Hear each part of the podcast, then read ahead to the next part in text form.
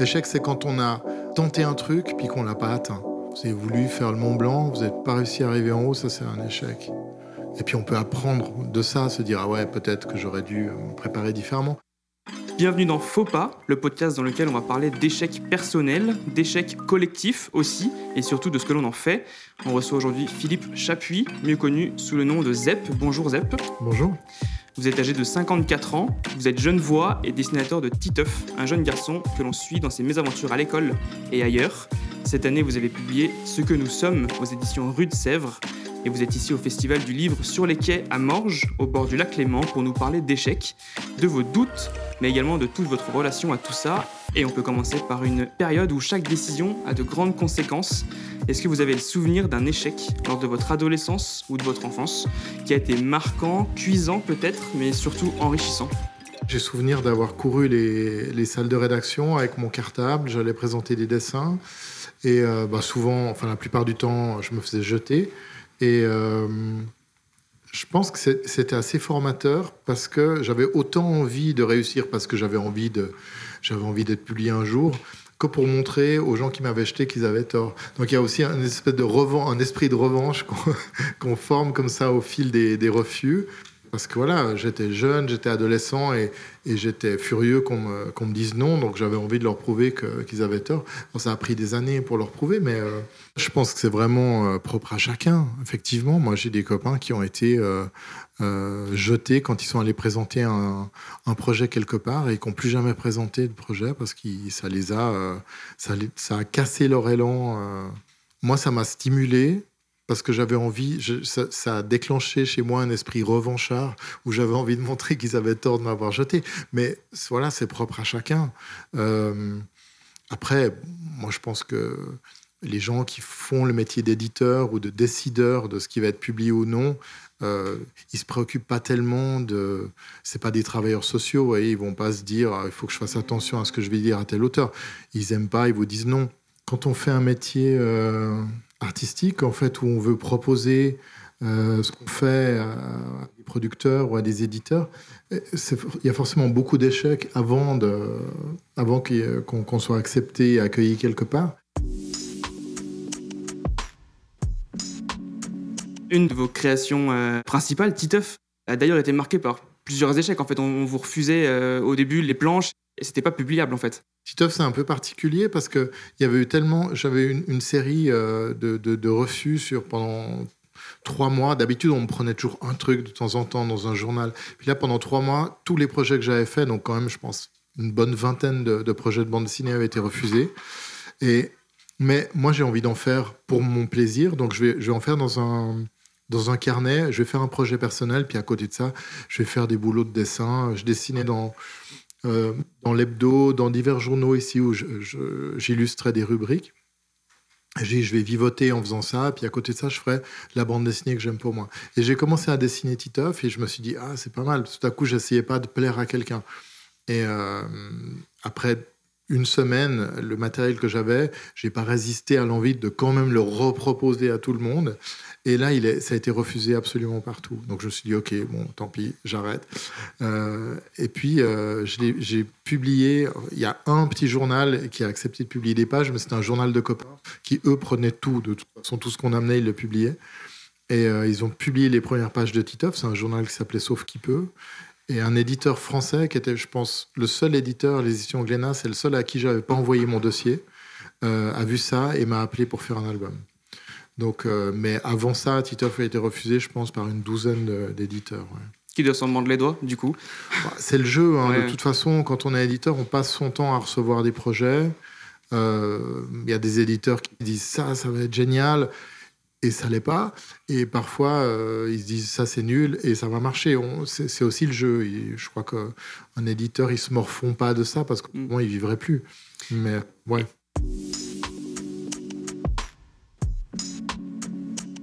Et d'ailleurs, Titeuf, c'est vraiment le, personnage de l'échec amoureux, un petit peu échec scolaire aussi, mais surtout échec amoureux. De, quel échec Zep serait-il le, personnage finalement? non, scolaire, non, parce que j'étais assez bon scolairement. Échec amoureux, oui. Euh, enfin, à l'âge de Titeuf, euh, pour moi, les filles, c'était vraiment un continent mystérieux. Je comprenais rien, en fait. Et j'étais le plus jeune de ma classe. En fait, j'ai fait toute mon école primaire où j'étais le plus petit. Et donc en plus, j'étais un peu impressionné par les grands. Et, et je comprenais, je comprenais rien aux filles. En fait, j'avais l'impression de faire tout juste, mais non, en fait, c'était tout faux, vraisemblablement. J'ai mis longtemps à, réussir à créer un peu un lien avec cette euh, communauté. Mais donc, à l'âge de Titeuf, il y avait effectivement une fille dans ma classe qui s'appelait Nadia, qui était gentille comme tout, et dont on était tous amoureux. Alors, soit parce qu'on la trouvait euh, géniale, soit simplement parce que, comme les autres étaient amoureux, on était amoureux de la même en disant, tant qu'à faire, on va choisir la même. On, on sait que c'est une valeur sûre. Donc on réalisait pas que c'était pas forcément une idée géniale d'être 15 amoureux d'une seule fille, mais on se disait que c'était quand même une bonne idée.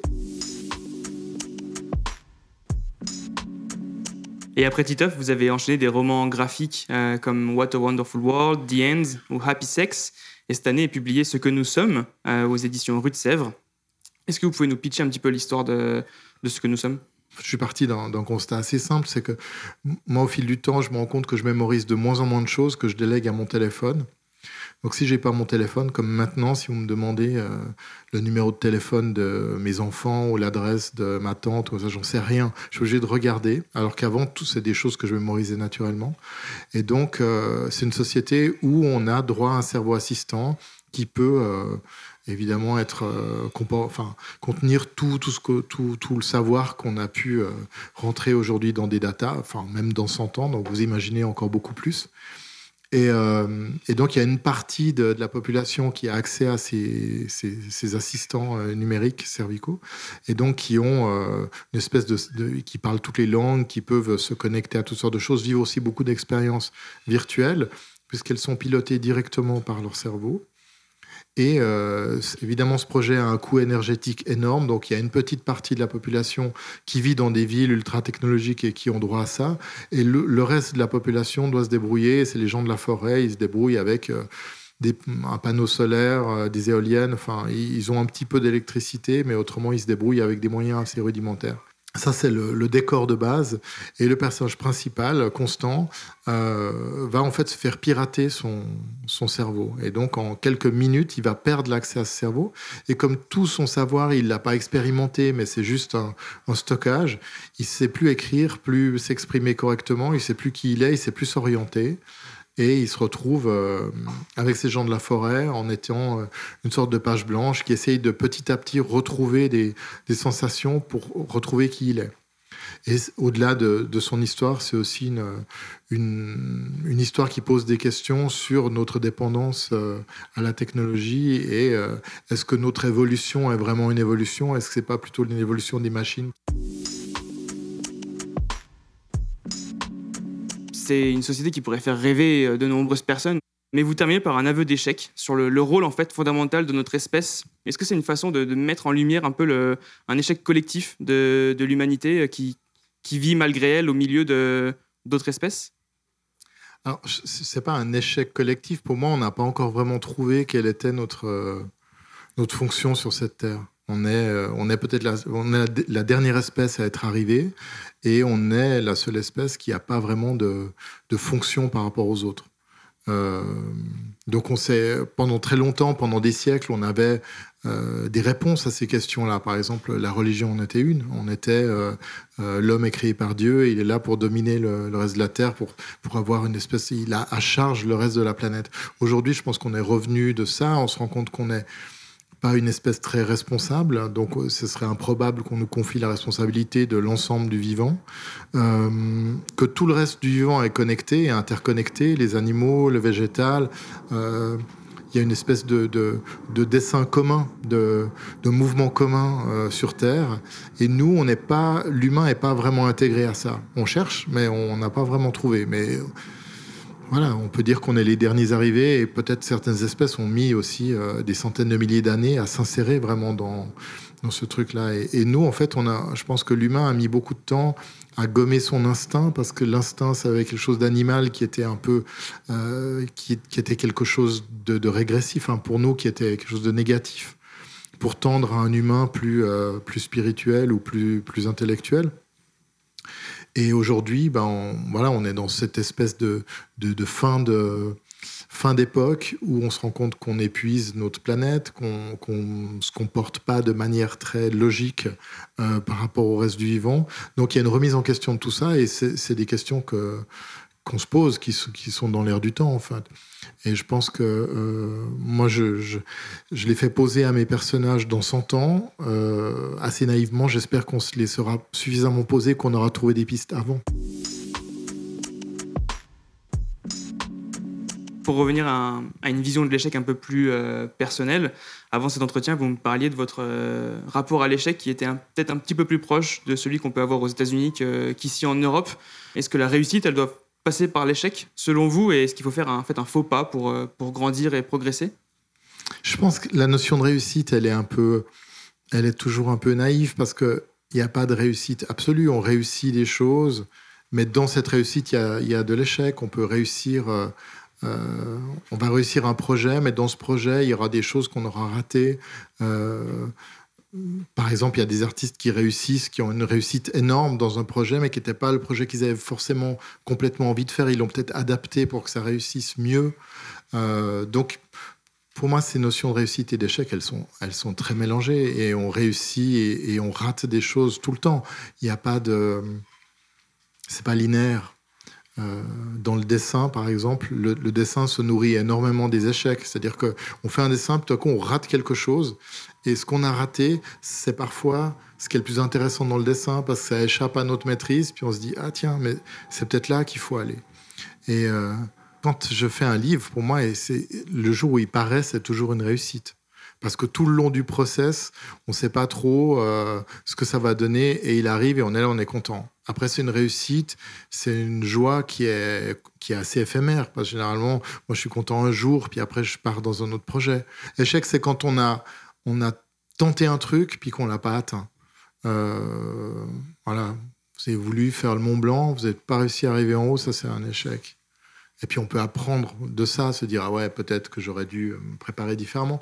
Mais quand on quand on fait un livre qui marche pas, pour moi c'est pas, euh, je me sens pas, je me sens pas, euh, je suis déçu, mais mais je me dis pas j'aurais dû le faire différemment. Je suis convaincu que ce livre, s'il est sorti, c'est qu'il fallait le faire comme ça. Et puis c'est normal qu'il y ait des choses qui plaisent à un million de personnes et des choses qui plaisent à trois personnes. Ça, on, personne ne le contrôle. Mais justement, d'autres personnes qu'on a interrogées euh, par rapport à, ce thème de l'échec nous ont dit avoir une mémoire sélective en fait par rapport à, leurs propres échecs. Est-ce que vous préférez vous en souvenir? Est-ce que c'est quelque chose que vous valorisez en fait de, se souvenir de, de, ces erreurs? Pour cet album, par exemple, j'ai fait 17 euh, versions de l'album.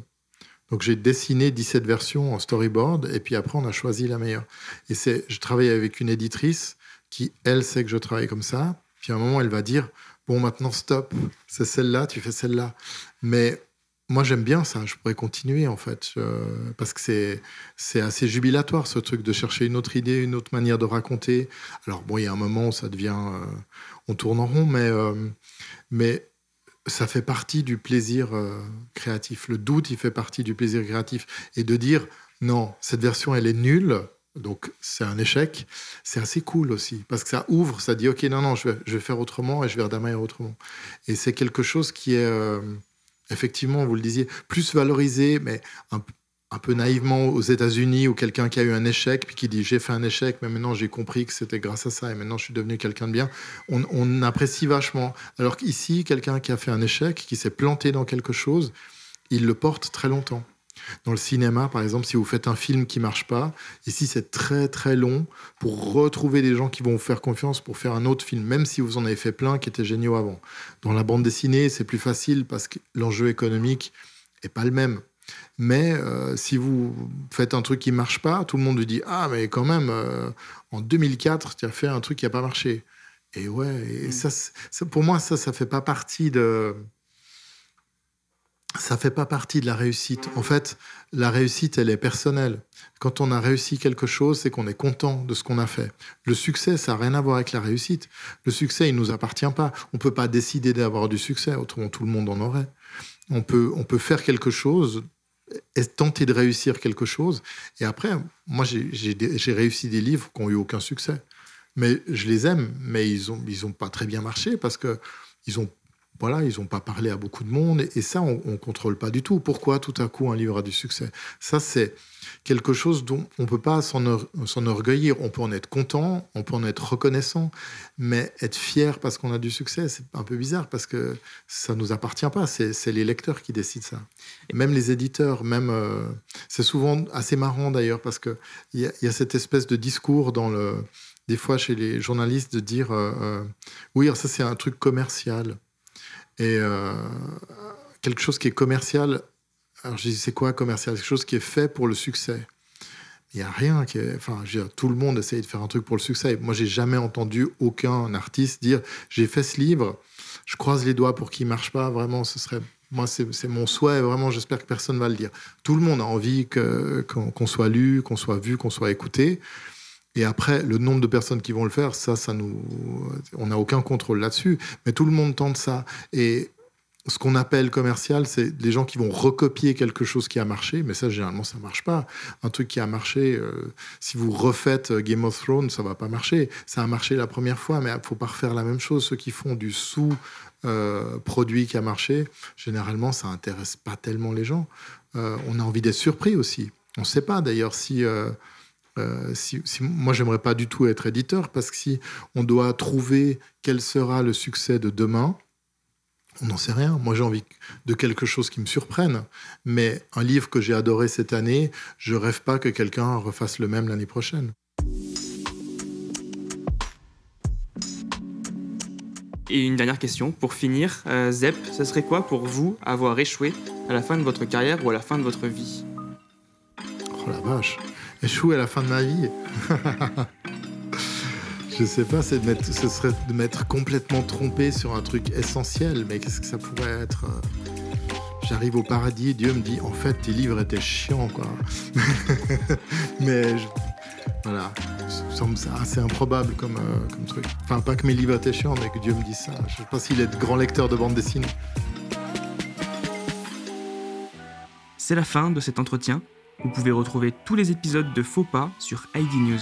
N'hésitez pas à nous dire ce que vous en avez pensé sur votre plateforme de streaming préférée. Merci au Livre sur les quais, partenaire de cet épisode, et au studio Mix en ligne pour la réalisation. Faux pas revient le mois prochain pour vous raconter de nouvelles histoires d'échecs.